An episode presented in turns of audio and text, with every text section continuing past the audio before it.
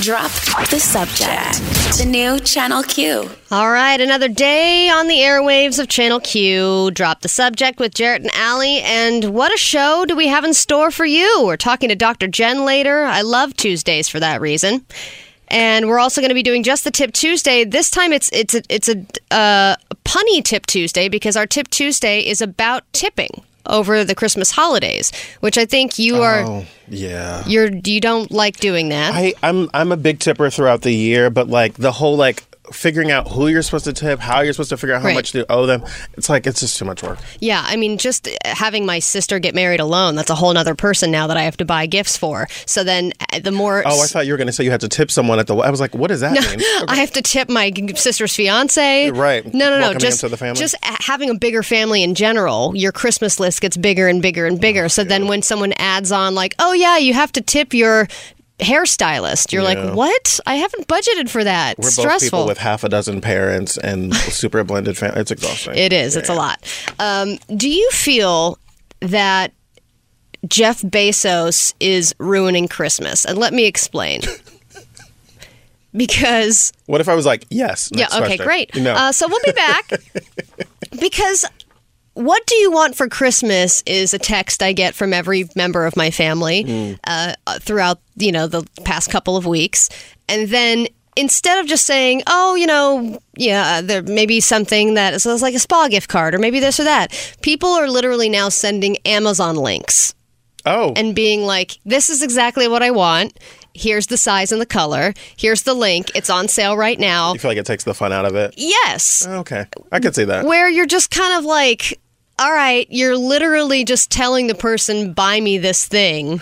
And it kind of takes the magic out of it. Shouldn't a little bit of work go in it to it on their part? It's two sided for me because I was saying yesterday I have a hard time figuring out what to get people. So at a, it at least gives me the pleasure of knowing that I'm getting them something they want, but it does remove like the surprise of them opening Right. it, not knowing what it is, and being like, "Oh my god, I didn't even think about this" or something like that. They're like I guess- shaking it. It's like, you know what's in there. well, I guess the surprise comes in like when you don't get them what they sent you on the link, and then you get the satisfaction of the, oh, You're like, I got you a Fabergé egg instead. Exactly. Just figured you'd like this. And you're like, I wanted the cable knit turtleneck, and you're like, you better get it yourself. Right. You already know where to find it. Well, I think the the point of getting a gift for somebody is that you are it's the thought that counts, right? So it would require at least a little bit of thought Right.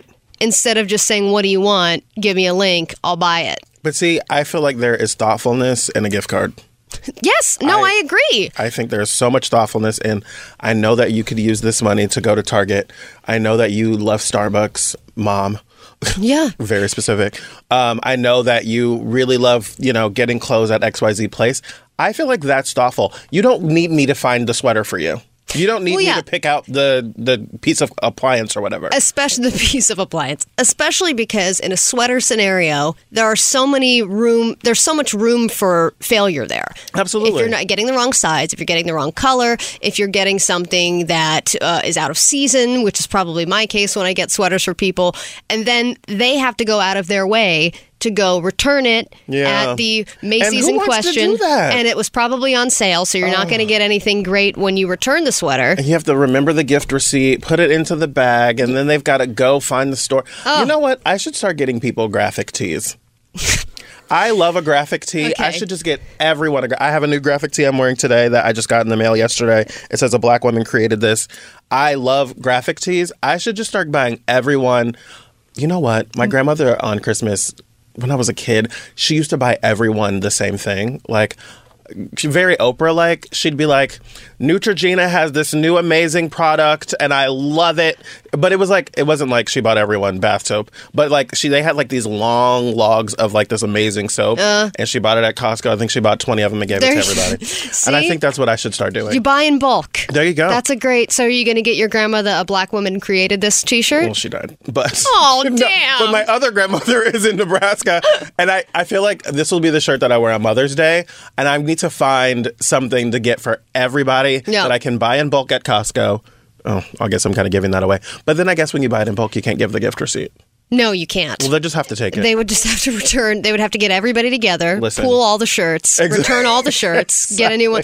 And so, uh, I think uh, graphic tees is a great way to go. It's just about as long as you don't have a graphic tee that has coffee puns on it or Why? yoga puns on it. Why not? Like, don't talk to me before I've had my coffee. Is that what you're going to get people? Well, if it like if it was a yoga pun, that would totally work well for my friend who's a Pilates instructor. okay, you well then I mean? that sure, sure. Yeah. But it's like I'd rather be in Namaste, just in Well, general. I would get like my parents. everybody. I would get my parents the T-shirts that say "I'm with stupid" with the arrow, something like that. You know what I mean? Do they not have that already? I can't answer that. um, but like I, I feel like that I I just had an epiphany sitting here talking about this. I feel like because graphic tees and like graphic sweatshirts are something I love so much, I should start finding shirts for everyone Hmm. that will like match their vibe yeah. and give it to them. I, I I don't think there's any shortage of graphic tees in this world, If so I don't think you will have a problem getting graphic tees for every person. You were gonna get everyone the same thing. What would you get? if I was going to get, I mean, my Like first one thing. response is weed, Okay. but because even Hello, if someone, California. yeah, I mean, even if somebody is not a huge smoker, they are probably going to be Gonna in the next it. couple years. See, I my mom. I would love for my mom to try weed, but like I just don't think she would even look at it. All right. let well, alone- when I'm Christmas shopping, I'll get a little extra for her. Oh my god! And you know, well, she's in Seattle. She they they moved. They don't live in California eh, anymore. I could use the shampoo bottle trick. It still Exa- works. Oh my god!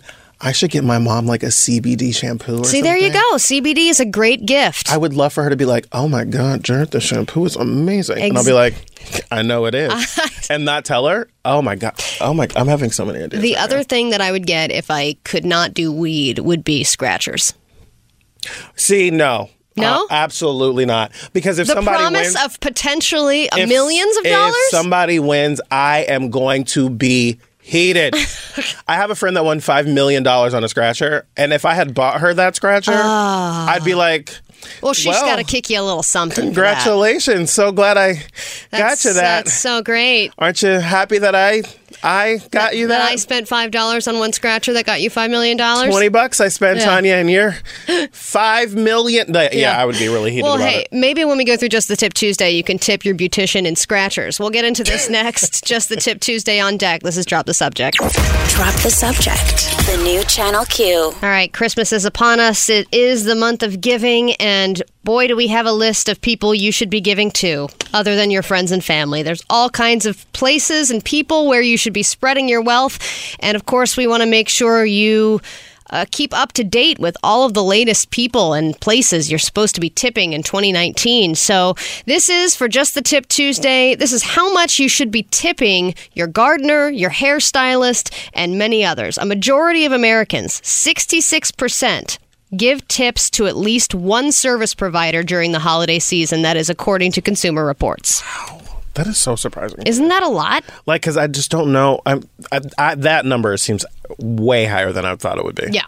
And they say that the the person you should tip is the first person you should tip is the individual who has made the biggest impact on your life and who has made it easier, uh, which is confusing to me because for that that for me is just my iPhone. I was gonna say. So I'm sending a tip to Tim Cook. Yeah, I'm sending a tip to Jeff Bezos. I'm sending a tip to DoorDash. The person who has made. Oh my God! Do I have to? T- how could I tip the DoorDash person when it's a different person every time? So that's part. That touches on a question I have for later. But Well, yeah, it, it's true because there is a, a, a little write up in here about how most people buy things online now. So Yeah. you don't have a regular person that you're necessarily buying things from, so you're less likely to give a tip. So, okay, I'll jump to the question that I had then because, like, I've always heard the mail carrier, right? Which is generally the same person. The person that delivers your mail every day is seemingly the same person all the time. I see that person very rarely, but, like, I know it's the same guy. I actually haven't learned his name. I, I generally try to learn everyone's names. I haven't learned his name because I see him so infrequently. But I'm like, okay, if I order something from Amazon and a FedEx person comes, and then I order something from you know random T-shirt place and a UPS person comes, Yeah, when you and graphic tee bulk order. exactly like. They're not always the same person, I don't think, and I don't know. Am I supposed to tip FedEx and USPS and UPS and then DHL and I, then I don't think, according to this list, it's it's the people delivering packages. I think it's just your regular mail carrier. But that is a good question Hmm. because your Amazon delivery person is probably working way harder than your mail carrier. And my mail point. carrier is just delivering me junk mail anyway. I Exactly. don't I hardly when I tell you I go to my mailbox and I open it up and maybe one in 10 times is there something that I actually need that's not a coupon for Burger King or like, you know, the chicken joint. Exactly. Like, it annoys me so much that they waste all this paper. Why am I tipping that guy? And you know what makes me mad about that is why are we so eh, hey public enemy number one is plastic straws when junk mail's just sitting there in everybody's inboxes. is ridiculous, and we're not recycling the paper like we think we are. No. it's ridiculous. I'm, I'm looking at you, Valpak, Sorry. Yes, Valpak is the money know mailer, all not- y'all. Not what we're talking about right. right. now. I'm okay. First on the list is your regular barista. I, you know what? I'm not tipping the guy downstairs. I refuse. That you have a beef with that guy. I do have a beef with that guy. As a former Starbucks barista, I will tell you, they told, mind you, it's not a Starbucks, nor is he a barista, but it's a cafe where we order like breakfast and stuff. And one of the number one things they had us do when I was at Starbucks was like learn people's names that are regulars and learn what they order. The guy downstairs, loved the burrito. He could not tell you my name to save his soul, nor what I order every single time that I'm in there. You are a brand new person every single day you walk in there. Allison Johnson, when I tell you, I will call them, and my phone number is the same. I will call or I will walk in in person and say, Hi, I like to order the breakfast burrito. What kind of meat? Did you want turkey sausage, regular sausage, or bacon? You're like, we do this every day, buddy. turkey sausage. or if I say, I want a turkey sausage burrito, did you want turkey sausage, bacon, or turkey bacon? Oh, Lord. That drives me insane. He's not getting a tip. Well, and that's something that's common sense. Like when I was a bartender, you eventually learn people's drinks just because you do. Like there's no way for you not to. I'm because going to learn that he has like a short term memory problem or something, and I'm just being a total D bag. he's like that guy from Memento who wakes up every day with exactly. no with no memory. He's just trying Oh, as hard as he can. Now He's feel like, all I want is a tip. He's all uh, right. well, Exactly. You're, you're supposed to give that person, your regular barista, between $5 and $20. If you don't want to give cash, consider giving a gift card. So, what are you supposed to give him? A coffee gift card? Give them a Starbucks gift card. Oh, Yeah. they, they would hate that. Here's a here's a gift card to a different coffee place. All right, next on the list is your apartment building staff, and I'm glad that this is on here. Not that hmm. I have regular staff that's that I know from the apartment complex that I live in, but I think a lot of these lists are for people that are homeowners. Mm-hmm. You know, people that are, have a gardener and they have a you know a regular housekeeper and things like that. I, I think people that live in apartment buildings, you know, where you don't have you, you just have a mail room, Yeah. you know, rather than an actual mailbox. Anyway, says if you live in an apartment condo, tip the building superintendent, the doorman, and the handyman. All of them? Most etiquette experts suggest that you give your super anywhere from twenty to hundred dollars. Oh, girl. Doormen fifteen to seventy-five dollars, and handymen fifteen to thirty-five dollars. Is this published in 2019? do they know the people do not have money? This is 2019. Yeah, December d- d- uh, it's today, December 17th. I'm realizing, okay, so I live in a building with an HOA, and like, I'm like, does that mean I should like tip the board president? Oh, God. Like, who does No, that? anyone who's on a board doesn't need a tip. Yeah, well, I mean, she's not getting paid. I know, but you're on a board because you have money, don't you? No, it's just because you got voted. Oh, okay. Um, I just, I'm, I, mm, okay, All all right. right. Here, Oh, but we do have like cleaning people in the building. I should probably tip the guy that like helps that helps maintain the building. Oh, okay. I mean, yeah, that person's probably working pretty hard. Yeah, you know. that's fair. Uh, all right. Number three is assistant. Um, so, depending on your company policies, give your assistant a holiday cash bonus as well as a gift. Okay, so let's pause here. My assistant, I literally like advocated for her to get a new job, and then she got a new job and she's leaving. I don't think I should have to tip her. Well, I mean, that was the ultimate tip. Wasn't you gave her a job tip. I think that's the tip. You tipped her off to a You just got a whole new- opportunity. exactly. She should be tipping you. she should be tip. There we. I'm All sending her a right. Last one before we get to a break here. Gardener. Now, this is what I was talking about. If you own a home, this is probably applies to you more than uh, any any millennial, really. Yeah. Uh, but it, to pay, I mean, paying a gardener or tipping a gardener, that makes sense to me. That's somebody who is Yeah. maint- maintaining your property, and you know, there's a certain level of trust when somebody's coming into your home. Uh, you know, it's kind of a nice luxury to have perfect shrubbery in your backyard. So why not tip the person? Especially if you know, like, you're you get a good deal on your gardening. Yeah, exactly. And, And you if you got feel like gardening money. If You've right. got tip money. If if you feel like they're like raking over the coals for this money, like, and you're like, you guys, come on, it shouldn't be this expensive. Like the when I use the Handy app to have like someone come clean the house every other month, um, I I'm not tipping that person because you guys charge me way more than you should. Right, there you go. Well, they say that you're supposed to tip the gardener between 20 and $50. To make it easier on yourself, you can simply give your gardener the amount that you pay for their regular weekly or bi weekly service. And if you'll be out of town for the December holidays, give your gardener the tip at the beginning of January and it won't be too late. Oh, thank God. Oh, what a relief. All right, there are five more on this list, including a dog walker. May or may not have a personal trainer on here, so we'll we're gonna be broke by the end of this. Drop the subject comes right back. Drop the subject. The new Channel Q. Welcome back to Drop the Subject. We're in the middle of Just a Tip Tuesday talking about the people that you should be tipping at the holidays. And Allie and I were going through this list of people, and I'm having a hard time because some of them I don't feel like I should necessarily be tipping. And some of them I'm like, okay, this is reasonable. You were about to get back into the list of people because some of them I'm still not 100% convinced. Yeah. Well, what about your hairstylist? Because you have mentioned this a little bit where you feel I mean, you go to a regular barber, right? I, I kind of go between two barbers. It depends on like where I am in the city that particular day, you know. And do you feel like you should tip that person? Because it says during the re- your regular appointment in December or January, you can tip your hairstylist or barber up to the amount that one haircut usually costs you, I just okay. which seems extravagant. If I- you're giving the gardener 20 bucks and then giving your barber or hairstylist the equivalent of one haircut, The thing that's lopsided to me about this is I tip my barber every time I go. So I'm like, do I need to then tip you bigger right. at the end of the year? That doesn't make sense to me. and tipping, I mean, Maybe I, I'm being cheap, but no, I, I, I agree with you. I mean, we could both be being cheap. you, I mean, yeah, I guess that's what we're determining is Right. that both of us are cheap asses. But I, I, I as well tip my hairstylist, and I've only gone to her a few times. She's not, uh, she's not somebody I have developed a big relationship with by any stretch of the imagination. But it's expensive for a freaking haircut. Well, for me, I always look at it from the perspective of my haircut is generally between 30 and 35, between 25 and 35 dollars. I always tip an extra 5 bucks. And I'm like, That's over the- fair. right. I'm like, that's, you know, 20, 25% of my haircut. So then I'm, well, when it was $20, I guess that would be 25%. I was like Whatever. $40. I don't Math. I'm in radio. Okay. So, but my thing is, like, over the course of the year, if I get, you know, my haircut every other week or even something close to that, 20 times, like, I've already tipped you $100 over the course of the year, or 115 or 20 or whatever it is. And I'm like, do I then need to tip you another $35? And are they expecting this of us? And are they disappointed when they don't receive it from us? I feel like older school people probably did expect it because I feel like, well, I don't know, 66% of people are apparently doing this. So I don't know. Maybe So we are awful. Maybe we are. Maybe we're that 40 whatever math percent. The 34%. that works. of people who uh, everyone is disappointed in during the holiday season. I, you know what? or you could do it like me, which is just don't make a hair appointment until February.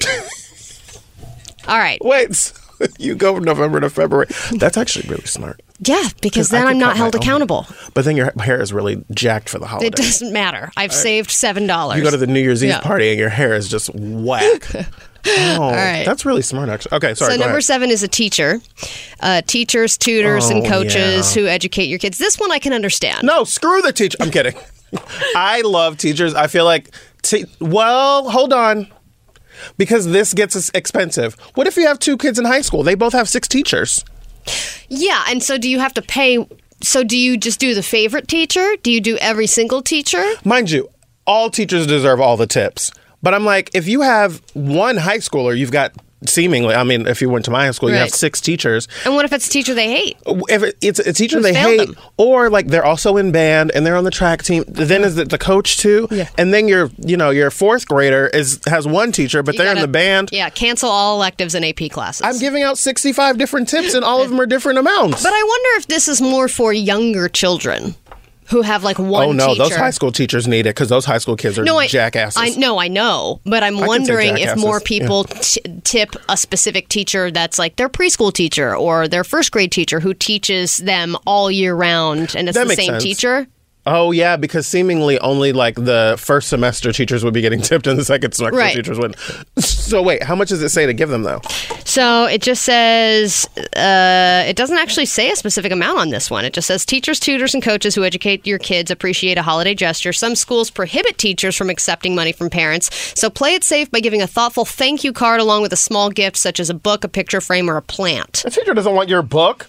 I would give my teacher a bottle of whiskey. I listen. We had a teacher. We had a teacher uh, who always had a bottled water on his on his desk. Someone picked it up one day and realized that was not water. yeah. Um, but I'm just thinking, like, do you? Is it like a percentage of their income? Because if so, like, if I'm giving it, I'm I'm giving you five dollars too. Because you're, it's not a percentage. Like, yeah, I don't know. And then do you also make your kid give them a gift? Like make them a gift from, from scratch? oh, I do think the kids you know, give like, like, all a little. here's some popsicle sticks. Make your teacher something Yeah. and show your appreciation and teach them a little something about gratitude. I think so. I think that's. I think teachers should get everything, And then the teacher's apartment is just strewn with a bunch of crappy. or at least their garbage can is. Yes. Uh, all right. Your cleaning person. We've talked about this one. If you have a cleaning person that uh, is a regular person, uh, like a regular, um, you know, one person cleaning your your place over uh, over a period of time, you can give them between fifty and hundred percent of what you usually pay for one service. So if your cleaning person charges you hundred dollars for one visit, give a holiday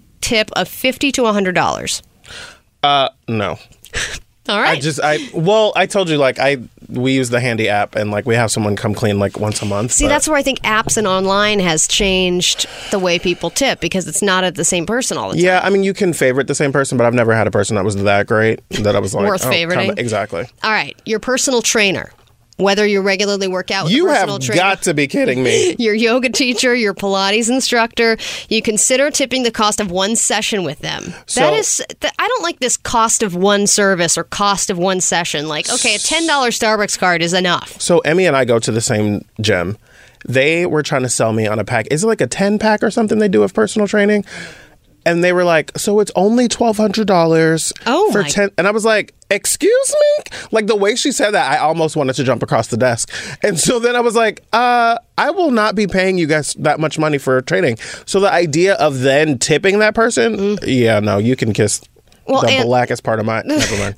And their bodies are usually banging, so they don't really need the extra money. Like, what do you They've already got a for? lot working for like, them. exactly. Finally, your dog walker, you're supposed to give them an extra 30 bucks for the holiday season and a babysitter. You're supposed to uh, give them write have your kids write them a thank you note and you can include cash or a check for an equal amount to 1 day's pay. I think I love that dog walker and babysitter are, are lumped together because I mean, aren't they the same thing? Yeah. I think that person probably should get it, get a tip. Yeah, for sure. Especially there are crazy parents and crazy dog owners all over the place. So Wait, you have have to deal someone with those people. You have someone watch your cat when you're gone. I told you I euthanized them. right, right. They're well, gone. in in the past, before you had done that, did you you paid someone to watch the cat, or what'd you do?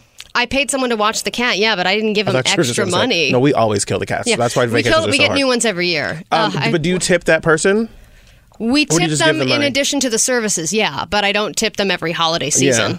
But if I but I was a house sitter for a while and I would get an extra tip around the holidays. Gotcha. Okay. Because it's like it's Christmas, here's an extra 40 bucks or whatever it was. All which right. was Well, nice. let's take a quick break. When we come back, impeachment is heating up, and tomorrow is a very big day. We'll explain why and what's going on today. That's up next. Drop the subject. The new Channel Q. All right, tomorrow's a big day in the House of Representatives. It is indeed. It is something that a lot of people have been looking forward to. I think they've already gotten their uh, drinking game rules all ready an to outfit go. laid out for tomorrow. You so- do? Mm, no. Is it another graphic tee? Mm-hmm. Uh huh. Mm-hmm. It's the Kamala Harris dude gotta go shirt. Yeah, that's a good one to wear. So, I actually hadn't thought about that, but now that I thought about it, yeah, I'm wearing that. You got to wear it.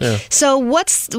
I know there are some right. Today is important because they're laying out some of the rules of how tomorrow's going to work. Right. And then there were also suggestions about having some witnesses present, which Mitch McConnell's not happy about. So let's break it all down in some crazy impeachment stuff. There is some crazy impeachment stuff. So, all right, I still love that. Um, Emmy, could we just do a little bit of crazy impeachment stuff? Just a There little is some more? crazy impeachment stuff. I just, you know, there's just Mm-hmm. so much crazy impeachment stuff that we. There Just, is some crazy impeachment stuff. What happens when there's just regular impeachment stuff? Should I make a new one? regular impeachment? stuff. Here's some Well, not so crazy impeachment stuff. The thing is, impeachment itself is so unusual. It's so crazy. So that I think anything impeachment related is generally Got crazy. So, okay. What's happening right now, um, as you know, you'd have to have been living under a rock to not know that President Donald Trump has been uh, going through this impeachment process uh, over in the House. It's important to remember, and I always like to remem- remind people that impeachment is not removal from office. Those are two separate things. Impeachment happens in the House. It's a political process where they, you know, will uh, they will draw up all these articles of what they believe he did based on the hearings that they had. Now they're at the process of where they're going to vote on those articles of whether or not um, they they feel that they are a valid reason to impeach him. To impeach him is basically to say like you did something wrong. Um, impeachment is also if we were to make it analogous to a, a court situation where this isn't technically a court, it is obviously the Congress, but this is kind of like prosecutors gathering evidence and then handing down an indictment an impeachment is kind of an indictment if you if you want to make, look at them kind of I similarly. see. Yeah, yeah, yeah. So, I mean, all of the trials and all the hearings that we've been seeing is has been the House gathering evidence to put together the articles of impeachment. kind right? of in a grand jury kind of way or maybe in a preliminary hearings kind of way for for you know them to get all the information they need and then have well I don't think a preliminary hearing would be the right thing but like in a grand jury kind of way Sure, where they're gathering information to be able to put together a, a whole indictment and then impeachment is kind of an indictment whereas when they go to a trial there in the Senate that is essentially like a trial Now, why do they need to set the parameters for tomorrow? I mean, we've done this twice before. What is there to figure out? Isn't there already a system in place that we just kind of go through the motions? Well, the Constitution lays out what impeachment is, but the the Congress has a, a bunch of you know allowances on how they will govern themselves in these different processes. So they can, for instance, one of the things that they did differently this time than the last time, if I'm not mistaken, uh, when they did the hearings, they had uh, attorneys ask questions. Right? That's not something that's like in the Constitution, but if everyone agrees to it, then that's a way that they can proceed forward. Um, so you can kind of like lay the ground rules where everyone agrees, and when I say everyone agrees, I mean generally the majority agrees because the the minority party, the Republicans, for in this instance, don't necessarily have a whole lot of say if, if they don't want something. I see. Um, Okay. and and it was converse in the last time when we had Bill Clinton being impeached. So then, one of those things, like you're talking about with, uh, you know, questioning attorneys and stuff like that, they wanted to interview some witnesses tomorrow, Yeah. Well, there along with. Yeah, so there's a couple of witnesses that people have been saying like, why don't we have this person coming, Right. whether they come to hearings or if they come to uh, the Senate trial, and they could also still come back and testify in front of Congress after the impeachment is is you know solidified. But like John Bolton um, is one of the administration officials, and Mick Mulvaney, who both had very high level, close positions to Donald Trump, um, and Mick Mulvaney is the interim, uh, the acting chief of staff, who you may remember stood in front of the press room and said like, oh, we do quid pro quos all the time, Right. Like, what do you mean? Right. And so, like, they want to have them come testify. Republicans are not going to be here for that. No, they don't So, like that. Exactly. But it doesn't matter if they don't like it. Well, it, it does kind of matter because one of the major major issues that came out over the weekend was Mitch McConnell talking about how they're working with the White House on what they're going to be doing through this whole process. Emmy's giving me the wrap sign. But basically, the Senate is the jury. So the idea that the jury foreman is working with the defendant, Right. that is a major problem. That's a major problem. Yeah. We'll take a quick break, though. Um, we're going to come back. We've got more Drop the Subject. Don't go anywhere. Drop the subject. The new Channel Q. Drop the subject is back. We um, have had quite an interesting day already. We've helped you out with figuring out who you need to be tipping. We've told It's you about, everyone. It's basically everyone that you've ever met. Um, helped you f- helped you figure out basically what was going on with impeachment and what's happening today and what's happening tomorrow. Um, and now I wanted to kind of let you know because we just have a few minutes here, and I wanted to let you know about something that was happening earlier today. We had a breaking headline coming out about Rick Gates. Rick Gates is a former um, associate of Paul Manafort, who you might remember. I always say Paul Manafort makes me cringe a little bit because I saw him talking about me on CBS the morning after Malanga happened, and I always said like, if the devil were a person, he would probably look like Paul Manafort. Okay, but just- would have the personality of Jim Jordan, Um, no, Jim Jordan gives me like the devil's like like frat, boy, son. boyfriend. Oh, oh, okay. I mean, I could go for that. You know, I could see that being the thing. bee buddy. I'm not doing that. I can't say. Um, exactly. But um, so Paul Manafort uh, obviously went to prison last year. Paul, Paul Manafort was uh, the president's campaign manager, and Rick Gates was one of his associates that basically helped him with a lot of different things that he worked on. Paul Manafort pled guilty um, to reduced charges in February of last year. And is he in jail yet? He's just been sentenced today. So over the course of a ye- almost two year, almost it will be two years if it were you know in, in a couple months it'll be two years. He is going to be sentenced to 45 days in prison, Wow. but he only has to serve them on the weekends. Are you kidding? I'm so serious. What is this weekend This BS? is this is like some of On the that. weekends? you are like really rich, really well connected, really white. Like you get away with stuff like this. And he is the thing that he pled guilty to. I was looking back at some of the past articles about this because I was trying to remember what the actual charge was. The charge was cons- was conspiracy against the United States. Oh well, then uh, I think a lot of people would fall into that category. I mean, well, like conspiracy against the United States. That just the name of it feels Right. very cringy. It's not like this was a parking ticket, you know what I mean, or or too many parking tickets that were unpaid. yeah, I didn't even know that was a specific charge. Yes, it, it is, and so like that is what he was charged with here, um, and he's going to prison. I think, well, for forty five days on the weekends. I mean, But- it does suck that you have to spread it out over a long period of time. I guess That's Exactly. the only thing. Well, I mean, I don't know which one would be better, but like getting to have the weeks the week out with your family, Right. You know, you have to spend a year of weekends in the in the in the clink in the Stony Lonesome. In the Stony Lonesome. um, it's it, it's kind of crazy to me, but like he had multiple other charges um, that were dropped because he coordinated with the prosecutor. So he's been like seemingly giving them useful information to kind of help them with their investigations and stuff like that. And to me, I just like to remind like Trump supporters. Here's looking at you, Trump supporter I know. Hi, uh, everyone. Um, that there are this is he's the seventh Trump either administration official, campaign official, or associate that has pled Been- guilty yeah. or been like Sentenced to something. Exactly. Right. Um, with federal crimes. And it's like seven people from that like two year span or whatever have are are in have gone to or are on their way to prison. Right. So then it's so crazy that people are so appalled that all the stuff that's happening now is going on. Exactly. It's like this is a witch hunt. It's like, but I actually think that they're just doing their jobs. Ex- exactly. because all these other people were guilty and pled guilty. Well, and it's like if if Donald Trump has this many felons working with or around him, what does that say about him? Yeah. Um, I think that's a, a question that everyone kind of asks. well, he likes to hire, hire people that are sheep without morals. Well, they're only the best people, though, Yeah. as he would like to remind us. Well, remember everybody this year to tip your celebrity felons. Okay, send them a prison package. Were We've they on the list?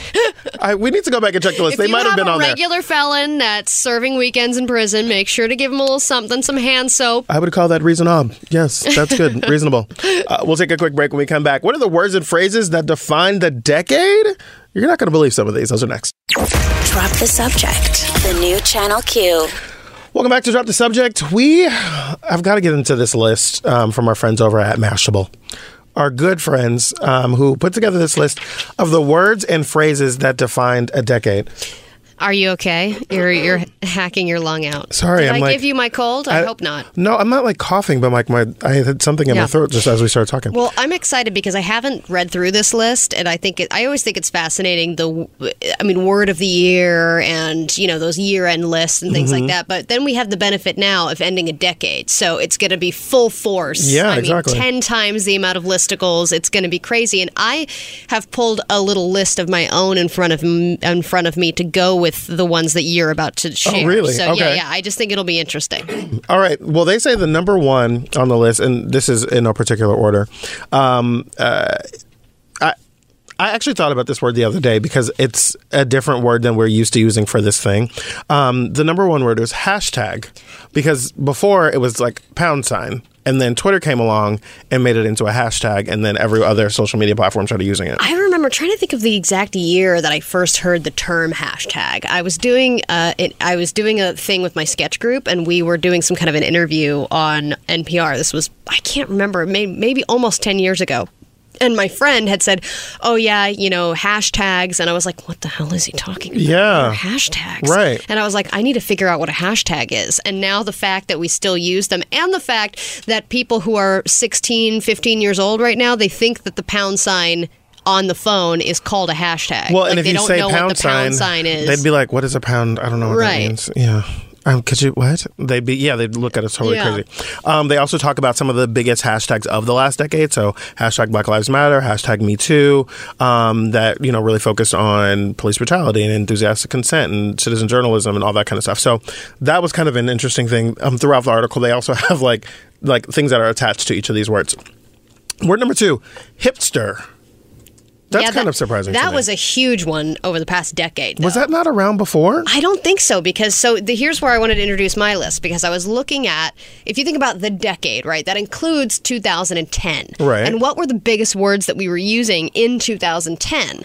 One of the words on this list is Instagram, selfie, Selfie, yeah. sexting, uh, helicopter parent. Is this all the words of the year? These are all the words of the year from 2010. Okay. So I think it's just interesting to think about these words from the decade and then also think like cougar is on this list. Oh yeah, people were using cougar a lot. And back in the I would imagine hipster would be in that time frame as well when it was like 2010, 2011. Yeah. Everyone started, uh, like the hipster revolution took over, at least in San Francisco. I I, feel know like. I remember hipster a couple of years before that, but I feel like it has definitely become more of a thing. Mm-hmm. So they um, talk about other words that are uh, connected to hipster, um, being like gentrification. yeah, I think I did get whatever you brought back from oh no, I'm so sorry. Gentrification. Gentrification, um, Generation Z, and Zoomers. I don't even know what that means. Anyway, um, Zoomers. Zoomers. I'm guessing that's Boomers and Gen Z. What is a Zoomer? Oh, so that's someone who's in between Gen Z and a baby boomer? But that would be a millennial, right? Because Gen Z is the new millennium. That's what I thought the too. new uh, generation. Anyhow, okay, they say culture war. The modern concept of an American culture war dates back to the early ni- the early 90s, but the polarizing battle lines only truly seem to have solidified in the 2010s. Generally speaking, partisan politics used to be defined by economics, but the past decade saw a sharp rise in increasingly personal um, uh, and identity driven pol- political divides. I want to be very clear like that is directly correlated to the election of Barack Obama.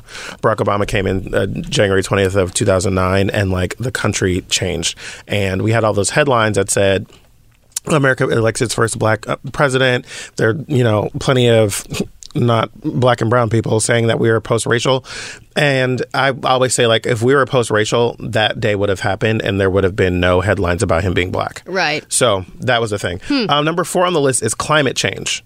They say that climate change uh, became an important word after we started using that instead of global warming. They switched from global warming to climate change because Oh. whenever because climate So change is changing the word changed our opinion about it. and- well, it's kind of like when we stopped using uh, gay marriage and started using marriage equality, right? So, like, climate change is different than global warming because you hear global warming and you think it's only about heat, but climate change is about like the way that the weather is changing around the the, the globe, and even like. We use the word climate and not weather because climate is about like the arc. No, it's our entire history. ecosystem. Exactly, yeah, I mean, it also has to do, yeah, with uh, with all that, and and you know, we read about all of these crazy storms that are going on right now.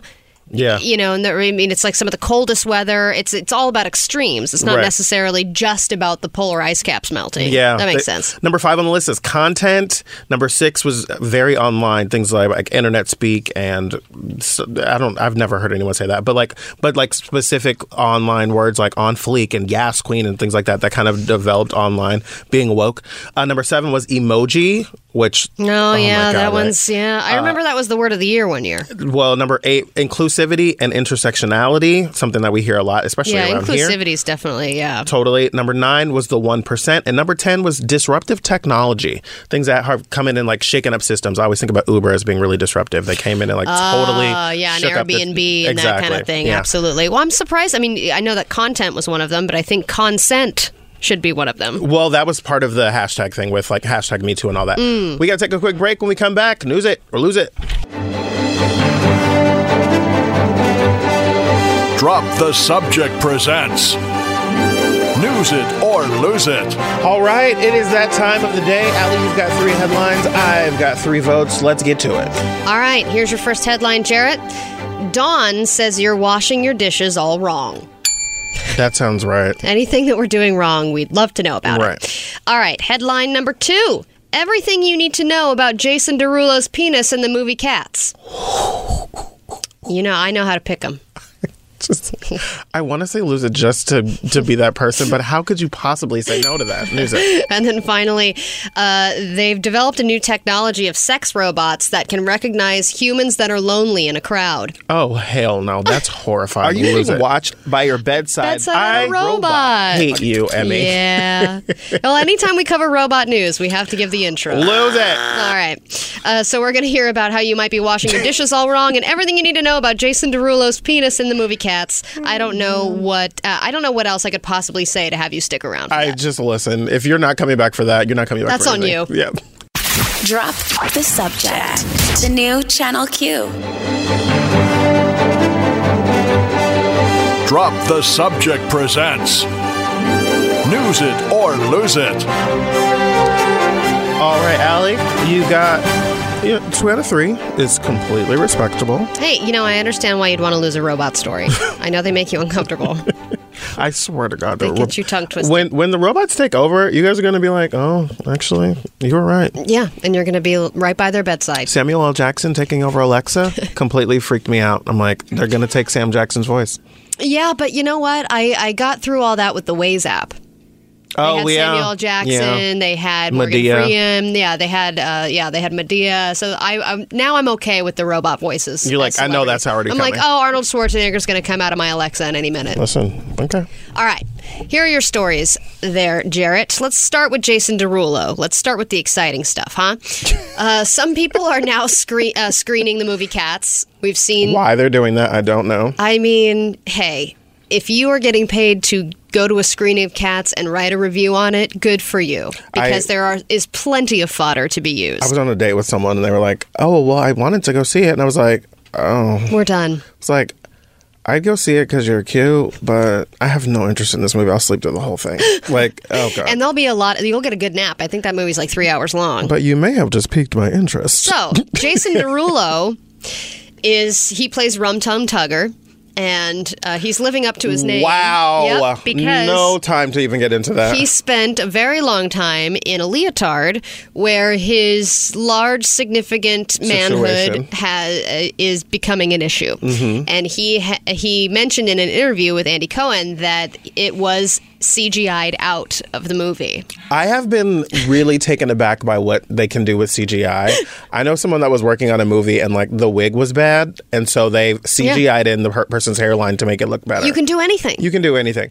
I also think like how good of a story is this for Jason Derulo, who no one's really been talking about Jason Derulo's music. No shade. He's been this on is the best thing that's ever happened to him. this, I mean, he's gonna get everything he ever wanted. Well, you know there are. I don't. What are some of the other celebrities though, where they have like rumors of having big? Like Tommy Lee, I remember when pa- when Oh, him Tommy and Pam, Pam Anderson had the video. that- I've heard Jon Hamm, I've heard that too, but I yeah, I don't know if that's true. Kevin Bacon, but I think that was just because of that one movie. Yeah. So anyway, I think this is great to say. But he said, yeah. Uh, on the one hand, I'd like to thank Cat's hardworking special effects team for ensuring that audiences aren't exposed to Derulo's furry bratwurst as he dances around to Rum Tum Tugger. On the other hand, the mere question is already more d- about Derulo's Situation. content than I've ever wanted. Yikes. Anyway, I'm let's go see cats. let's.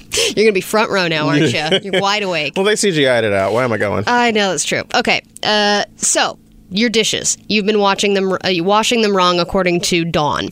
So they will. I mean, a lot of this is to p- push one of their new products, which is like a spray and leave kind of. Uh, yeah, it, it's basically leave all your dishes in the sink, wait for them to pile up, then spray with this new power wash thing, let it sit, and then all you got to do is rinse them and they're good to go.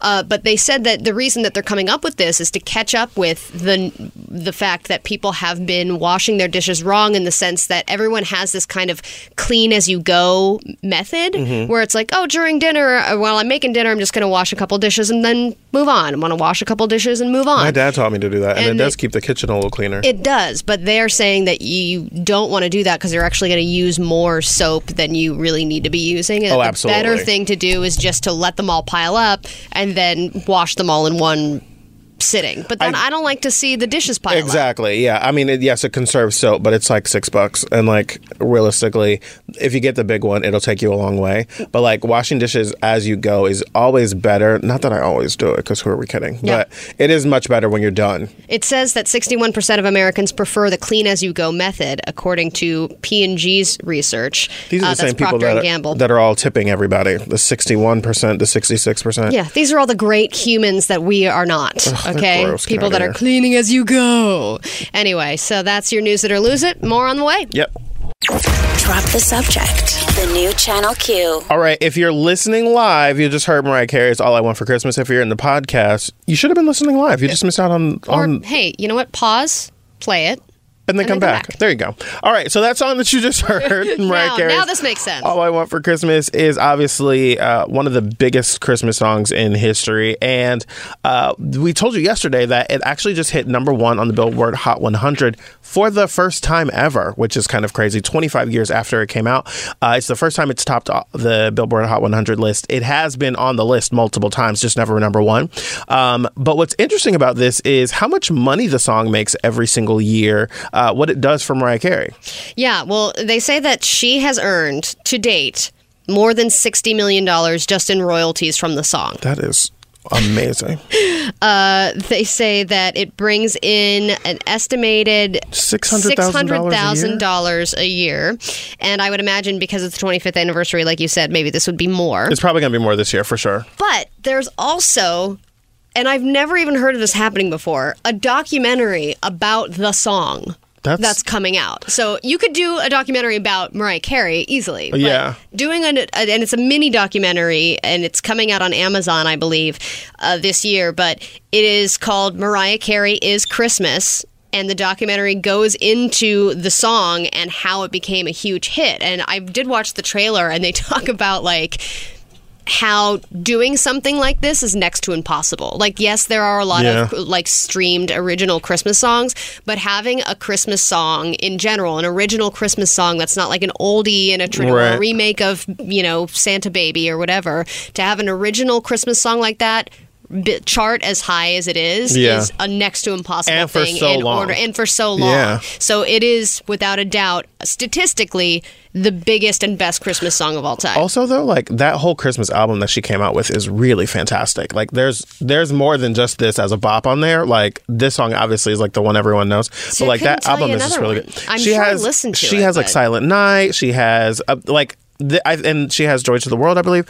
Um, like, and I this album and The Whispers Christmas and Whitney Houston's The Preacher's Wife. Those are like my favorite like Oh. Christmas albums as a kid. And That's a great one. Yeah, it's a really really good album. Well, they say that there are some other of Spotify's most streamed Christmas songs. They include Last Christmas by Wham, which is a strange one to be one of the most streamed. I, I think it's think a I just okay song. I think that's the Last Christmas I, gave you my heart. Uh, Santa Tell Me by Ariana Grande. That's the new one we've been playing on which the station. I had never heard before being here at Channel Q, and I love that song. It's beginning to look a lot like Christmas by Michael Bublé. Oh, you gotta love Michael Bublé. Michael Bublé has a very holiday voice to me. Hey, and you know what? Middle-aged women, they're all over him. Listen. anything that he wants to sing or do. And probably a few men too. And then yeah, and then Mistletoe by Justin Bieber. Those are some of the most streamed. You know what's that weird? one, I don't think I know that one. I don't think I know that one either. And you know what I don't see on here either is Hanson's Christmas album. Moving right along, uh, we'll be right Where's back. Where's the credit there, huh? A little bit later, we'll be telling you about the most hated Christmas songs of the year. You can tell us what yours are. Give us a call, 833 call Q. That's 833 call Q. We'll be right back. Drop the subject. The new Channel Q. All right, drop the subject, Allie and Jarrett. You've got a Allie, text line text I've- message Right, I've read. got to pause us here for a moment. So we're about to get into like the Christmas songs that we hate, or the, the most hated Christmas songs, I should say, because they're not necessarily all of ours. But last year on Christmas, uh, I was, I think I was home. Yeah, I was home, and I only regret not going to see my family like on Christmas morning. Because Okay. then it's like, oh, it'd have been nice to be with my family. But then by the by the end of the day, I'm like, oh, you mean the, if you don't it. go home? Exactly. Oh, okay. So you- uh, waking up on Christmas morning's the hardest part. Yeah, I'm Yeah. like, oh, I should have been there. But like when I am home by like Christmas evening, sometimes I'm like, I am ready Why to go. yeah, Yeah. sometimes, but sometimes I'm loving it. It just depends on the year and my mood. But last year, all of us were in different cities. We weren't together on my dad's side of the family, and so we all ended up on a FaceTime group chat together, like on FaceTime video. So we were all in different places, and so this year my parents are insisting that we do it again, but they've this time bought pajamas for all of us to wear on the FaceTime call. And I just got a text message from my mom. Please contact me when you're able to discuss our Christmas FaceTime. And I'm like, Oh, what is oh. going on? like, it's Hey, too much. That's the spirit of Christmas now. I guess it is. There needs to be a spreadsheet or something. And I Because feel like, nobody needs to be apart anymore with FaceTime. Yeah. Brings everyone together. you know, well, I just got that text message while we were playing Madonna. And like, I was like, what is she about to say to me on the phone? So I'm nervous. So, but then you don't really need pajama bottoms for a FaceTime group. Oh yeah, depending on whether or not I like these pajamas, I might just put on the shirt. And Right. Be like, hey guys. Exactly. I mean, you can really just do a super zoom of your head and wear nothing. Super zoom. Doesn't really matter. I, am gonna try and scroll up in our in our group thread to see if I can find the the. I wanna the see these pajamas. Yeah, I'm gonna find them for you. Is it a top and bottom combo or a onesie? I think it's a top and bottom combo. Okay. Channel Q. I can't wait. Is it flannel? I don't. I'm. I'm gonna look for it and I'll have it for you guys by the end of the hour. I have to like dig through our text messages to All find it. I was just really hoping it would be a onesie of like different reindeer and elf, you It- know, it like actu- combos and stuff. I, it might be something like that All right. actually. Well, let's continue with the Christmas train because Christmas music is all over the damn place, and I am very indifferent on Christmas music. I'll usually listen for a couple days before Christmas, but I'm not like December 1st, let's kick on the tunes Let's all hit day, it hard. every day. Yeah. Uh, so, you know, when I saw this list of the most hated Christmas songs of all time, I was like, wow, this is right up my alley. So I thought we could go through some of these because some of them are really, really popular, but some of them I understand why they've made the list. Uh, there was another list that I looked at where the number one most hated Christmas song of all time was All I Want for Christmas Is You by Mariah Carey. And I was like, this is blasphemy. I don't understand why this would be at the top, but I guess it's the most played. So Mm. anything that's over, quote unquote, overplayed would be on somebody's S list. My friend Jarrett, who lives in New York, they, their office is across the street from like a huge Macy's, and they play like Christmas music, and like every hour they play "All I Want for Christmas." So by like the first week Mm-hmm. Right. of after hearing it, they, he hates the song. it's again. like the Rosh Hashanah, you know, we hear it a lot. Allie, don't make fun of the music. I'm not going to make fun of it. I'm just saying we hear it a lot. you know and then it you know anytime everyone's rushing i think of it okay so here are some of the ones on the list we'll go through some of these and then can't you just Jarrett, that. Jarrett and i are going to add our own so number one on the list is well actually this is a number this is in no particular order Okay. so alvin and the chipmunks this is something that is very polarizing. Their oh. voices always have been. And so it would only go to say that the Chipmunks Christmas song would be on the list. Thoughts? I don't mind this song. I don't mind it, but I never have to hear it.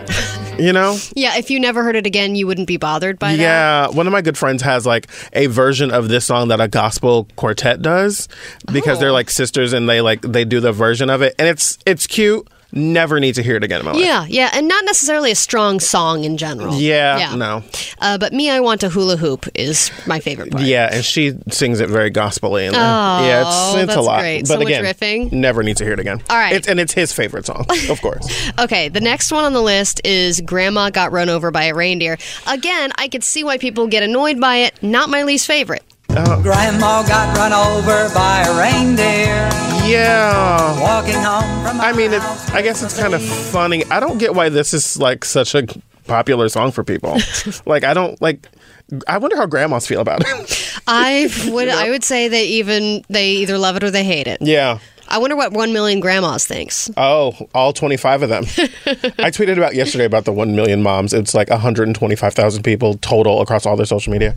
Um, the 1 million grandmothers would probably be like all protesting this stuff. I feel like the one million grandmothers though is like this badass group of liberal grandmas that all With like motorcycles? for a living and have like yeah, Leather jackets yes, and like, and like purple hair skulls on the back. Yeah, they're like Oh. call the one million grandmas. I kind of like that. Yeah, me too. Yeah. Okay, Last Christmas by Wham. This is the first one on the list that I really understand. I don't like this song. Okay. Oh, okay. Is this song. I, I, this song doesn't make me feel all like warm holiday, but I like the song. I can rock with it. I just feel like it's whiny. Uh, Like you what- took away my heart, and I'm so sad, and, uh, and it's like. Oh, you know all what? I never thought about the get content of it. Yeah, like move on. I know. I'm we have like- one of those songs where they're like, "I don't want to live if I'm not with you," and you're like, "Sweetie, get a therapist." I know. It's call like Dr. Jen. just take a moment. All right. Next is "Rocking Around the Christmas Tree," which I love this song. Why would people hate the song? I was saying to you in the break, like this song is always Home Alone for me. I always think about Home Alone. really encapsulates Christmas for me. Yeah, I, I always see Kevin McAllister in the window with Yeah. the with the mannequins and the cutouts. Okay, And then Dominic the Donkey, which I don't really even know this song. Hey, jingity jing. It's Dominic the Donkey. Jingity jing. I have no idea what this is. I think radio stations that play Christmas music have known to avoid this song because I don't really know it very well. We have a station here in LA that plays Christmas music around the clock, starting Yeah. like what November or something, like Something. that. Um, I'm sure this is one of the songs that they'd be playing. I mean, you but I gotta don't play it think I've- eventually, I guess. You, you're right. I just have. I don't think I've ever heard that song. What is your least favorite Christmas song? I feel now that everyone is so weird about um, uh, "Baby It's Cold Outside." Now I just don't want to hear it because I don't even This know is that. weirding you out. Yeah, I don't know that it's like. I don't even think it's super cringy. I get why people say that, but it's become so political now. Yeah. I don't. I'm just like, eh, just screw the whole thing. Yeah, you know, I actually kind of feel that way about Santa Baby. Santa baby, baby. Oh It's just yeah. like, can you stop being so materialistic? It is 2019. Uh, well, and like flirting with Santa has never made sense to me. Like, Yeah. I saw mommy kissing Santa Claus. I was like, is mommy that desperate? Yeah, and I'm gonna go with for mine. I really don't like any Christmas songs that have children in them. I know that seems like child. Oh my God. But when they're like "Merry Christmas, Merry Christmas" or Oh. this one, They sound possessed. and it's there's a version with kids Yeah. Uh, that they always play with this one, and any like little children drumming and marching I get gives that. me the creeps. I don't. It doesn't put me in the Christmas. It makes you think of like the robot army that's coming to kill you. exactly. Well- they're all going to be made of little Christmas children. Speaking of uh, Dr. Jen and people that could afford to talk to her, uh, we're going to talk to her next about when is it a good time to take a break in your relationship, whether it's from the relationship, from sex, or anything else. That's up next. Drop the subject. The new Channel Q. Ladies and gentlemen, you have waited long enough. She is back. Not talking about Allie. I'm talking about Dr. Jen. Yeah. Welcome back, I'm Dr. just a Jen. formality at this point. Hi, Dr. Jen. Hello. It's great to be back. Welcome back, Allie. Thank you. Thank you for holding down the fort last Friday. My pleasure. So we're excited to talk to you about this because there was a story about this woman's celibacy and uh, you know the ways that that you know had uh, impacted her life, and we were talking here about we should have a conversation with you about when it's a good idea to stop either dating, having sex, or like engaging in relationships. And I wanted to get some perspective from you, and we can kind of take them one at a time. But first things first. How do you feel about people making a decision to go celibate? Um, and like, what is the impact of that? Well, I think it really depends on what the motivation is and what they are hoping to accomplish. I think that there are times where it can be a really healthy, wonderful, self affirming choice that helps someone to grow. And I think that there are times where it can actually prevent someone from growing, hmm. where it can prevent them from dealing with issues that they need to deal with. So, when, when have you seen in your practice, have you ever recommended that somebody abstain or have a period of celibacy? And what are those instances? When, when do you usually think it is a good idea for people? I think it's a good idea if you find yourself sexually acting out a lot and not feeling good about your decisions. If you find yourself feeling very compulsive, if you find yourself repeatedly getting into destructive relationships where you are overly attached to unhealthy people, I think it's good. To me, it's more than celibacy in situations like that. It's taking a break from dating.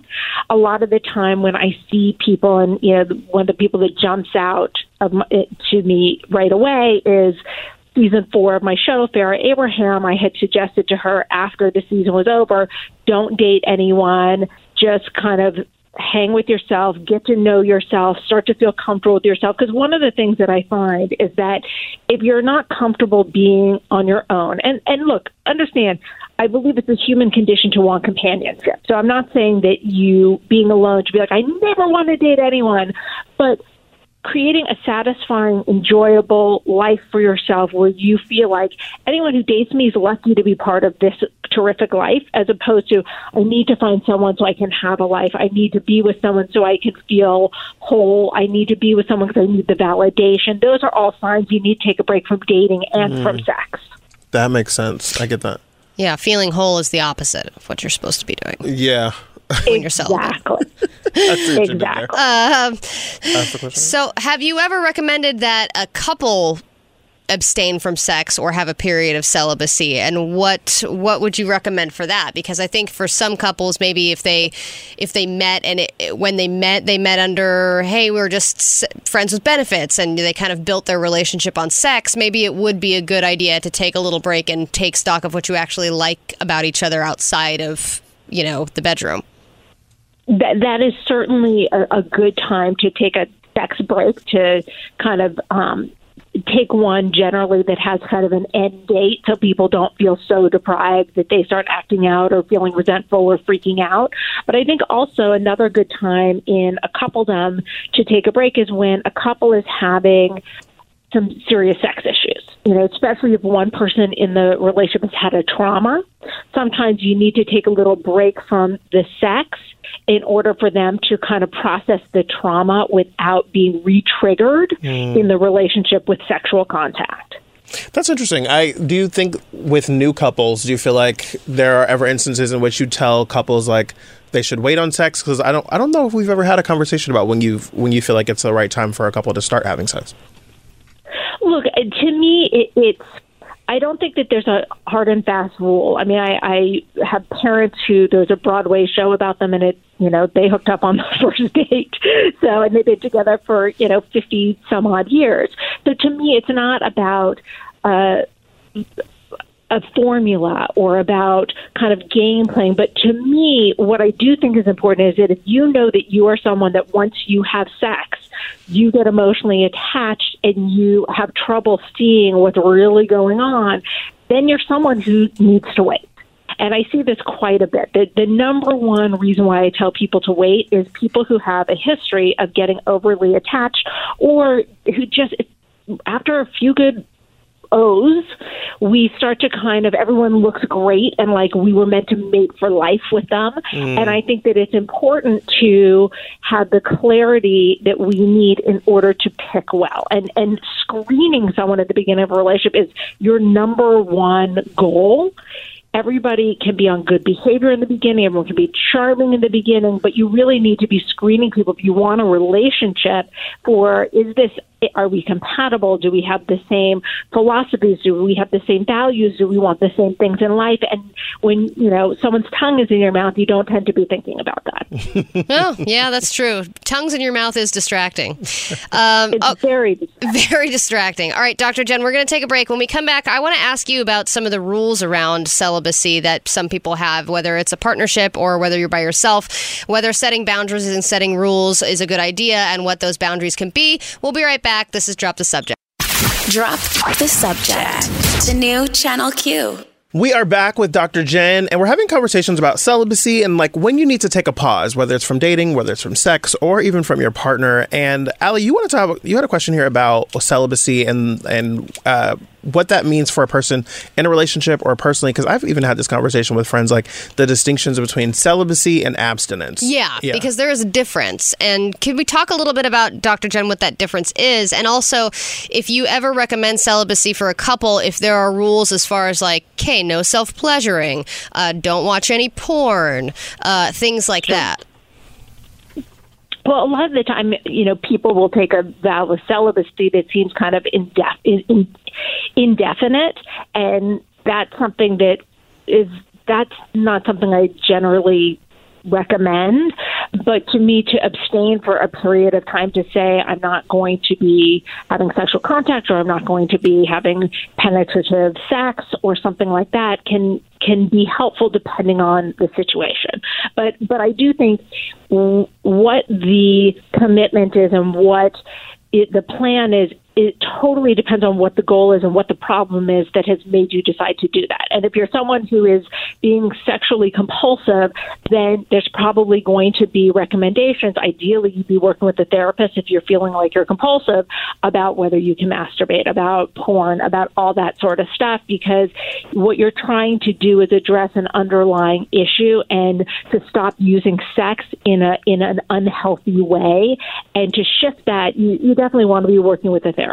Just from a per- perspective of uh, defining terms, I've always looked at celibacy as having like no sexual activity um, at all, whereas abstinence is no sexual contact with another person. Um, abstinence can include like masturbation, but not including like sex with someone else. Is that?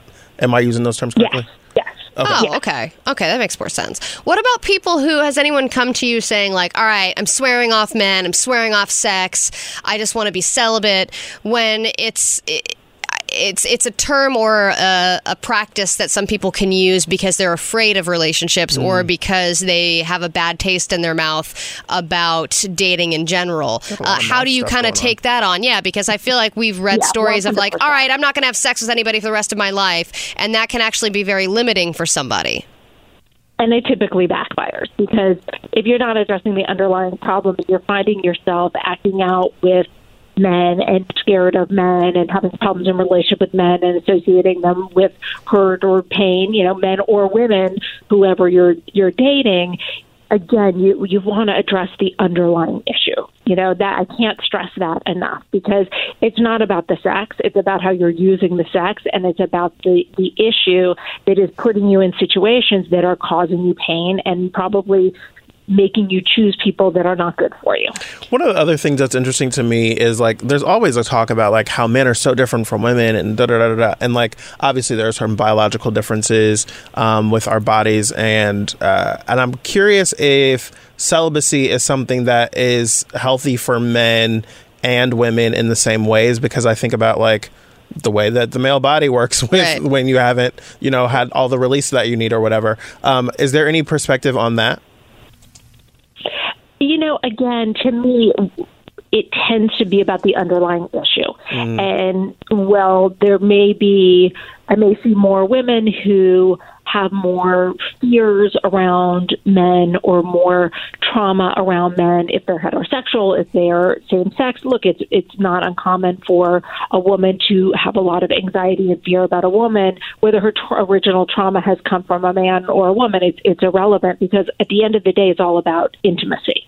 Gotcha. And I tend to see more men act out compulsively with sex after a sexual trauma than women, but I see both. You know, believe me, I've seen my share of, of women who act out sexually as a result of early trauma. Right. Uh, one more question for you, Dr. Jenn, before we go. What recommendations do you have for somebody who, say, has been uh, celibate or has been has abstained, either voluntary or, or involuntary, uh, involuntarily, that might have like some intimacy issues getting back into the game? How does somebody kind of get back into those, like get back into intimacy after a long hi- hiatus? Well, first of all, number one is therapy. Get some therapy to address the underlying issues. And I've mentioned this before. A lot of people say, oh, well, I can't afford therapy. But all around this country, in, you know, pretty much every city that there is, especially those that have colleges or universities, there are clinics, low cost clinics that will see you based on your ability to pay. So that's, first of all, really important to know. Um, secondly, if you are not in a position to have therapy or not ready for therapy, at, at the very least, doing some bibliotherapy, reading some books about uh, fears of intimacy, about sexual acting out, depending on whatever your issue is that got you there. And then once you are ready to go to start dating and start having sex, to just take it slow and to really constantly check in with yourself and your gut. Does this feel right? Does this feel good? Does this feel comfortable? Because sometimes when you have taken a break from sex, it can feel like a much bigger deal when you get back on the horse, so to speak. And you want to make sure that you choose wisely and that you don't have an overwhelming experience or an experience with someone who doesn't feel emotionally safe or even sexually safe in, in any way. Yeah, yeah. I know I learned all that from the Golden Girls. Wow. Rose Rose Nylund had a long dry spell after her husband it was so died, and she was very afraid. And then they went on a vacation. She took the plunge, and she's really glad she did. So, but she took it slow. I Yeah, and a vacation it was helps. exactly.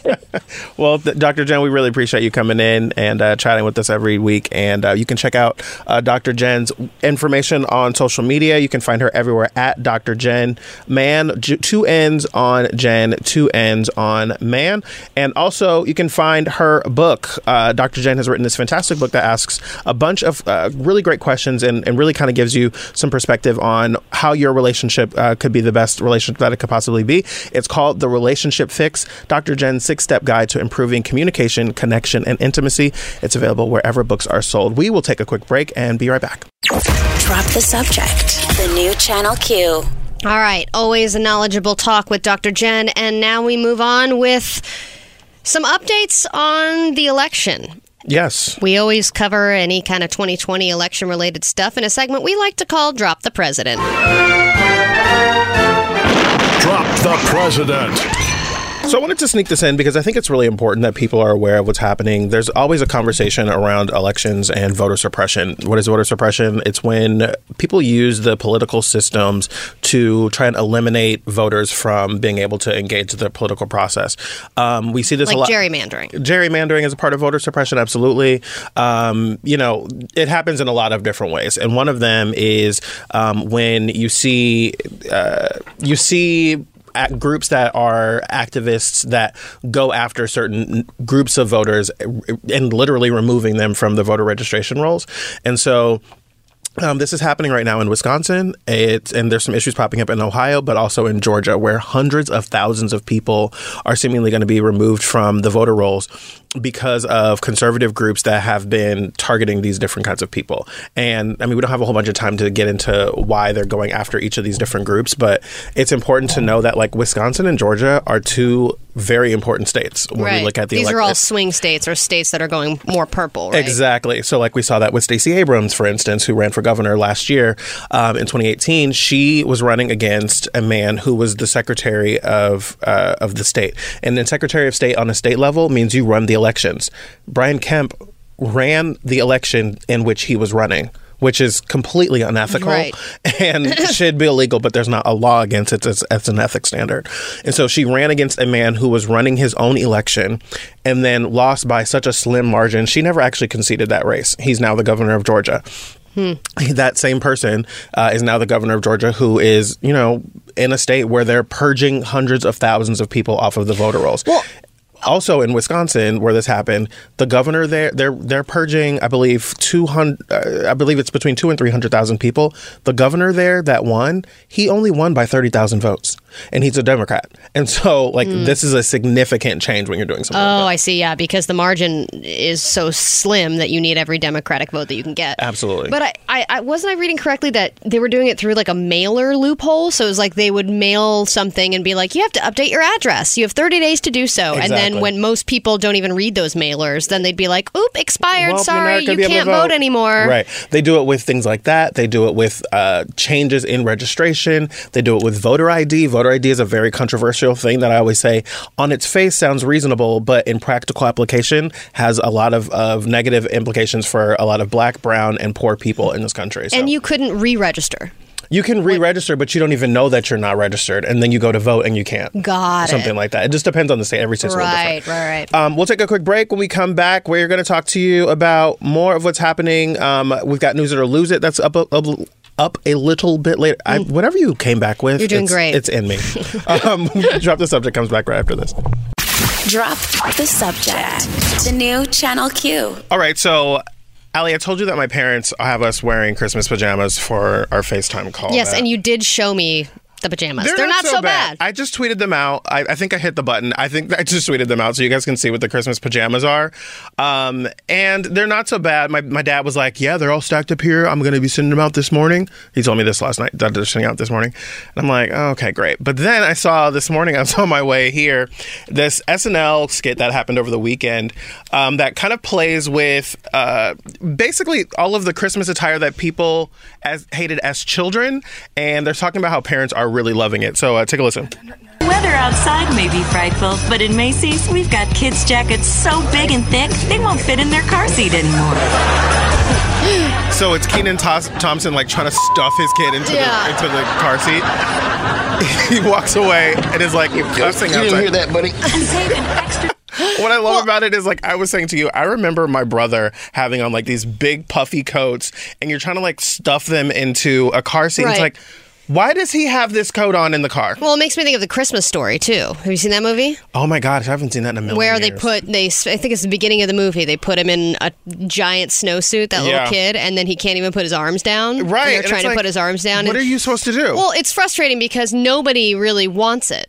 I think the only ones Yeah. that want it is Macy's. So the, Fair the enough. the parents hate it and the kids hate it. Why are we doing it? Who, who's enjoying this? Yeah. 10% on snow boots that are so hard to put on, it'll strain your marriage. Sorry.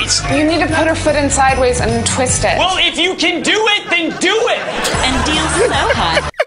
I'm This makes me terrified to have children. Absolutely, because then you're like, okay, I'm gonna have to do this to my kid because as a parent, it's rational to you, and as a kid, you're infuriated by it, and like they're in there fighting about trying to get these shoes on. Even Frosty the You need to learn, Nathan.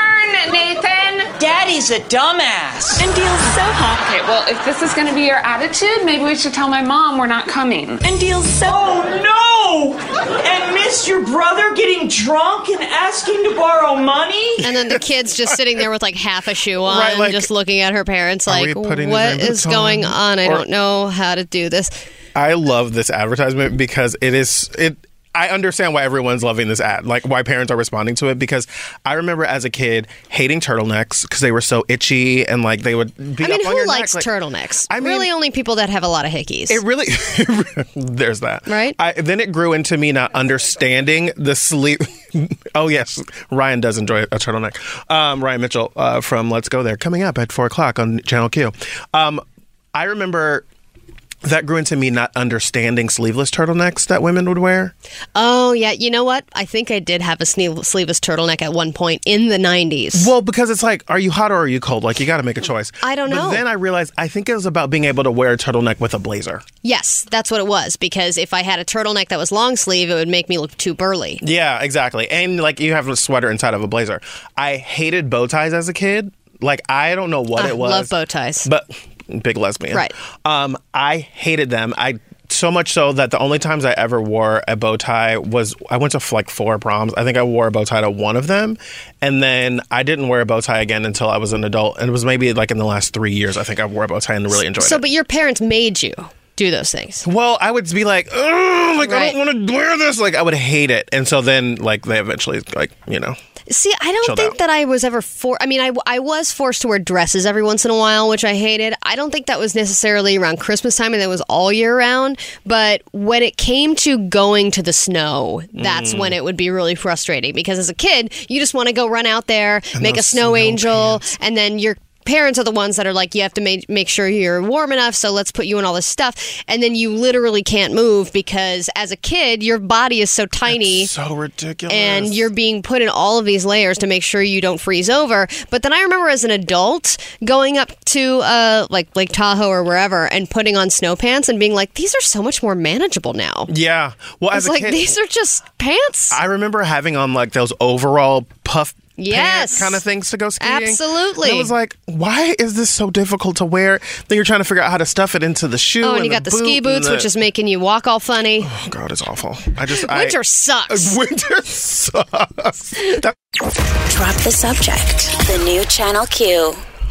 Feel relief, ladies and gentlemen. Feel relief. Barack Obama is alive and well and speaking.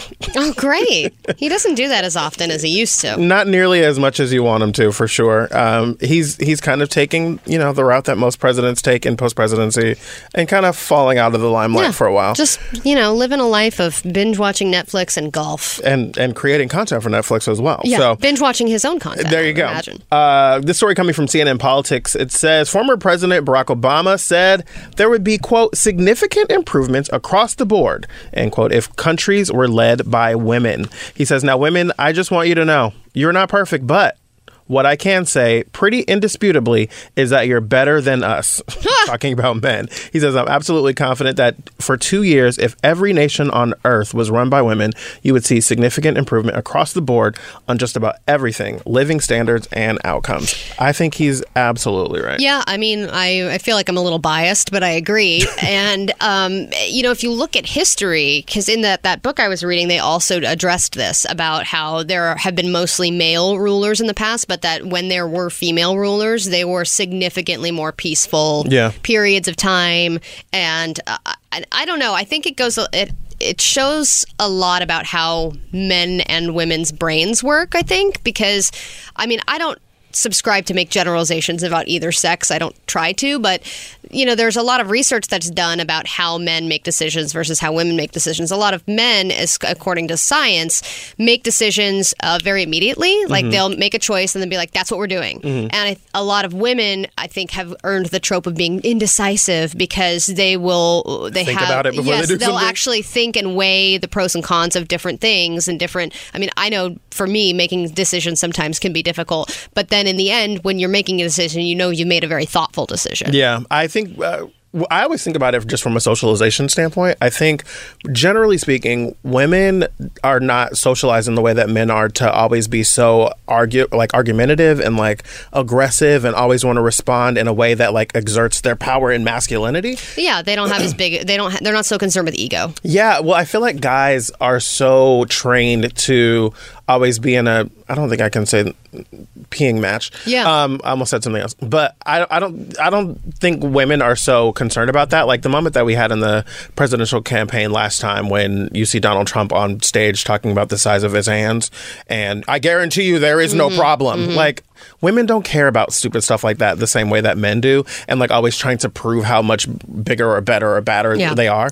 And I think that that always leads us to war. It leads us to trade disputes like we've been having with China, um, the ways that we've been interacting with North Korea, the way that we stay in war for so long, like and, and occupying other countries. I think women would just do so much better with that. Well, if I got elected president, I think the first thing I would talk about is how great my boobs are. Okay, it's important. Okay, I feel like those, you know, so it goes both ways. No, I'm just just, like ru- you run on your rack. yeah, you run on your rack. Like this is what got me elected, ladies Exactly. and gentlemen. There's no problem. My here. eyes are up here. No, no, but I think that also, yeah, yes, I, I agree with all of what's being said, but there are also so many ways that women are portrayed negatively when they uh, when they exude qualities that are traditionally attributed to men like if a woman is is uh, you know uh, if she's harsh then she's labeled as a bitch Mhm. if she's more direct with people then she's labeled as you know being this crazy person or if somebody shows emotion then you're just this crazy emotional woman Yeah. versus just being a human being Well, and Nancy Pelosi had this thing happen last week where someone was asking her while she was leaving a a uh, a press conference. Someone asked her. She was talking about Donald Trump, and they said, "Well, do you hate Donald Trump?" And she was like, "Would you ever ask a man that question? Like, Yes. that is such a thing you would ask a woman." It's so true. Yeah, So and- I mean, yes, we would. I mean, I, I agree that we would make great leaders. If, but it's also women have to work so much harder in To order to there. even get in the running. Totally. I think Anyway. I think Hillary Clinton is like the best example of that. Um, I'm not saying that she should run again. I'd vote for her, but I don't think that I, I don't think there's an appetite for it because of the way she's been torn down. So much people just hate her. Yeah. So we'll take a quick break. When we come back, news it or lose it. Drop the Subject presents News It or Lose It. Well, it is that time, ladies and gentlemen. I've got the headlines. Allie's got the bell. We'll see what you get on the other end. Are you ready? Ready? All right. Kumail Nanjiani's wife had the best response to her, to her new. This Take is going to go in that Take awkward moments episode tomorrow. I can't wait. Response to his new super ripped look. Sure, why not? This was trending yesterday on on the Twitters. Amy Schumer wrote a totally sincere post praising the Kardashians. Oh, come on. What do you think I'm going to do? Listen, I mean, it could be sincerely bad. Lose it. Strangers help brides marry at Starbucks after wedding fell through. Ah, all you had to do was add more cats, and then I would have been all in on that. But you, know, never I was in anyway. There might be cats. You, you never know. Stop it. I'm not making any promises. That's next. Drop the subject. The new Channel Q. Drop the Subject presents News It or Lose It. All right, Allie. So, yesterday on the Twitter machine, Kumail Nanjiani, who people probably know from movies like The Big Sick or HBO's series uh, Silicon Valley, Mm-hmm. um, he posted a photo on the Instagram that uh, kind of sparked things off. He's ripped. He is ripped now.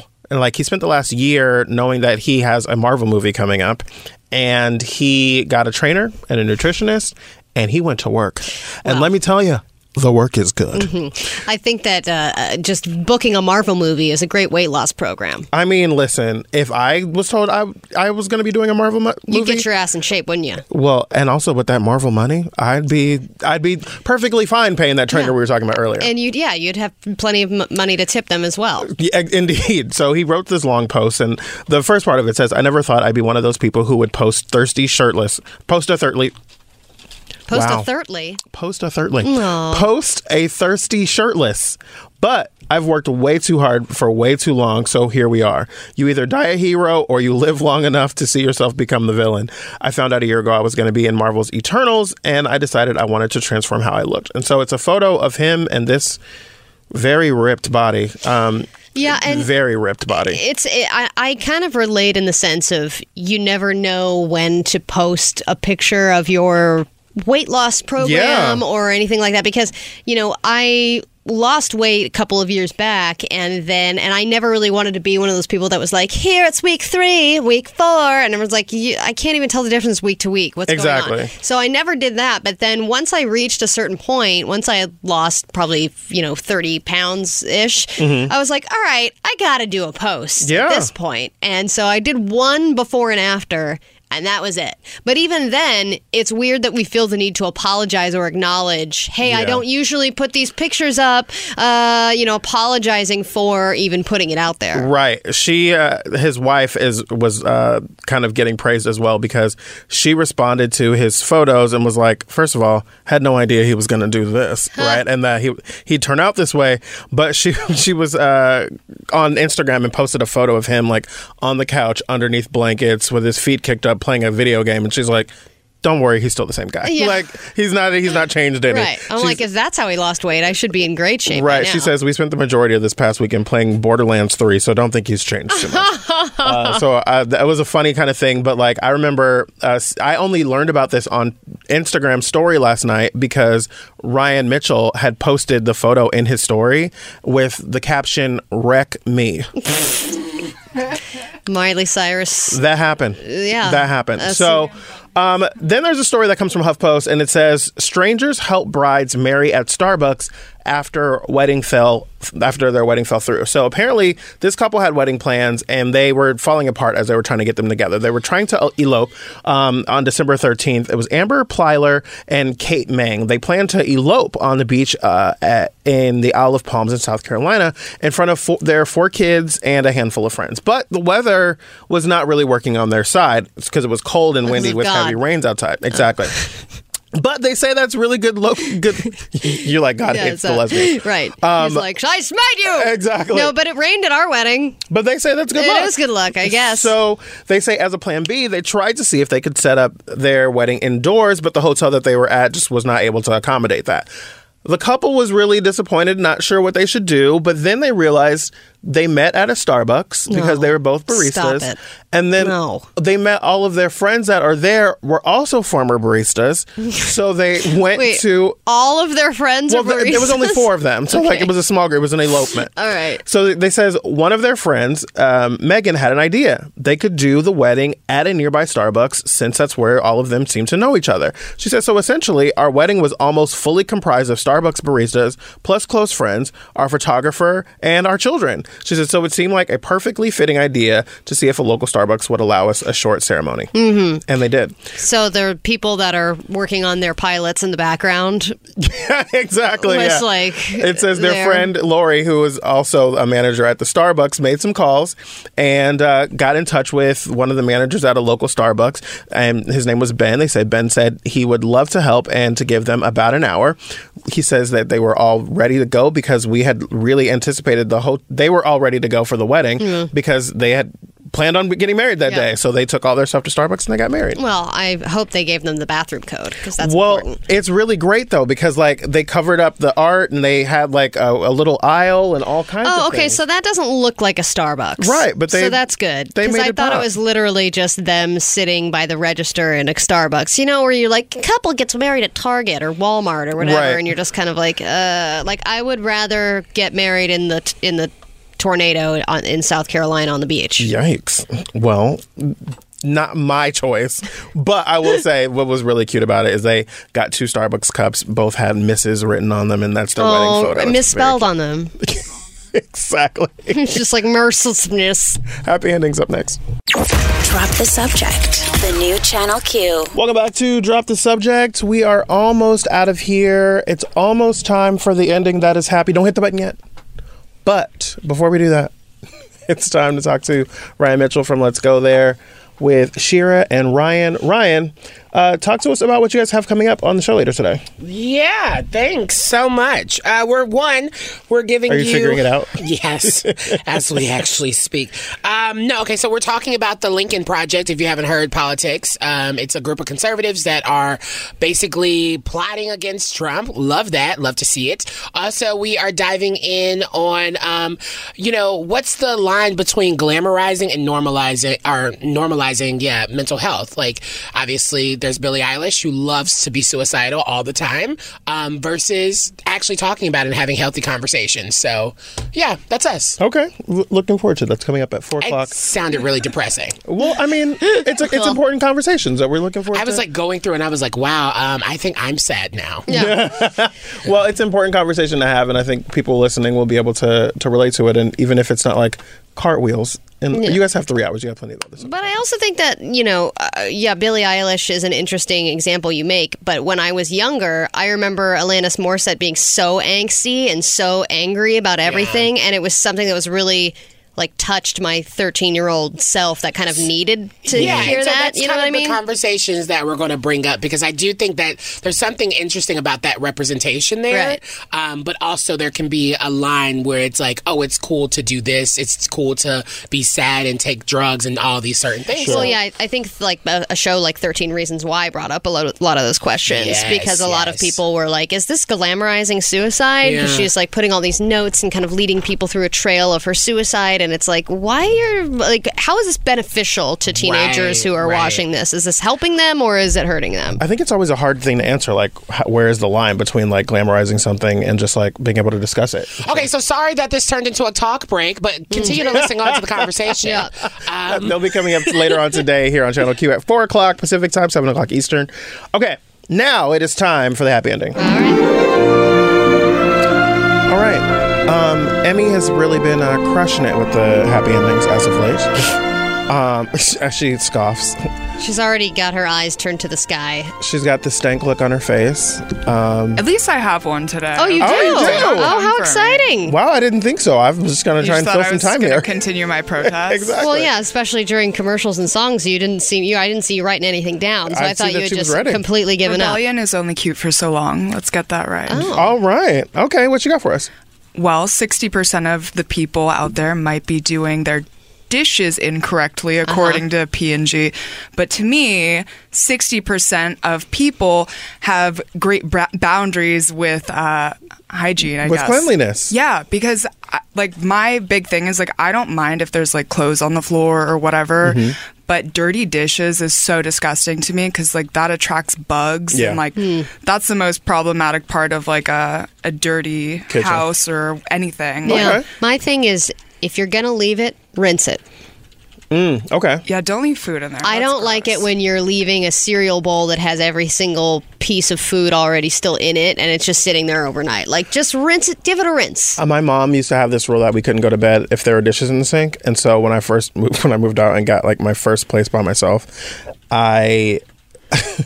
I washed all my dishes and then like I ate a bowl of ice cream and so I sat the bowl in the sink with a spoon in it and I took a picture of it and sent it to my mom and Yeah. said good night. Yeah, yeah. And she was ticked. She was like, "What are you doing?" Like she was so mad. Okay. So she just couldn't sleep all night. exactly. Yeah. Um, what's your happy ending? Uh, my happy ending is sure you can argue up and down about tipping and whether or not you should be tipping people during the holiday season. But on the bright side, there is one tip that there is no arguing about, and that is Jason Derulo's tip. Yeah. So that's a nice bright side to it. Um, it, like I said, maybe going to see cats. Yeah. maybe, I think you will. possibly. It was Uh, okay. edited out though. I know, Is it worth it? but you know, but everyone, even when they imagine know, right? like, You you're always like squinting and see if they missed a frame. You know, They need to do a, an adult version. of anything with Jason Derulo. Well, I mean, if they're going to release the the CGI'd one, they should also really like they should release one that's unedited. I wonder if, like, when he reaches the top, he goes, Jason Derulo. like, like, I wonder if that's a thing. When anyway, he gets to his to his yeah, his finish. moment. Yep. Uh, okay. My happy ending. It may suck that we haven't had a woman leading our country yet, much to Barack Obama's chagrin, as he told us um, when he was speaking recently. But look at the bright side, ladies. None of you are getting impeached tomorrow. That's So, true. There is that. Uh-huh. Lucky you. Yeah. Um, we might not have the uh, we might not be in office, but there's no office for us to leave. Exactly. You haven't been kicked out of Very one either. nice. So how about that? That's good to think about. Um, well, tomorrow we begin a countdown of the most awkward moments from Drop the Subject.